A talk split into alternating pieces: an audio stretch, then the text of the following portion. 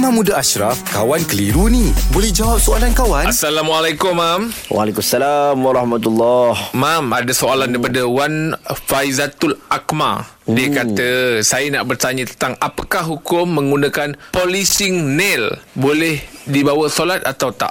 Polishing nail ni apa ngah? Yang macam kilatkan kuku tu, Mam. Kilatkan kuku.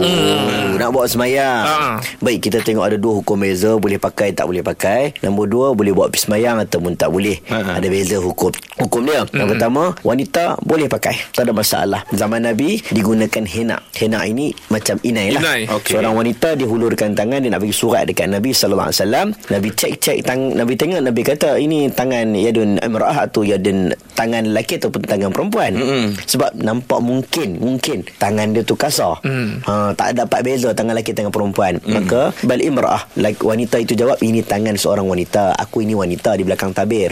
Nabi kata sepatutnya seeloknya kamu balik, kamu pasanglah inai, letaklah inai di jari kamu. Sebab wanita ni boleh warnakan kukunya, tak ada masalah. Boleh, tak ada masalah. Tapi menggunakan inai je lah. Inai boleh, polishing pun tak ada masalah. Mam, kalau polishing, Mam, polishing tu mungkin lepas polish dia nampak kilat, tapi dia tidak ada lapisan lain kan. Tapi yang macam dia macam kuitik, tapi dia pakai nampak kilat. Okey, ada clear macam gitu. Isu tentang keharusan pakai ni adalah isu yang berbeza dengan buat solat. Dia nak pakai, dia pakailah, tak ada masalah.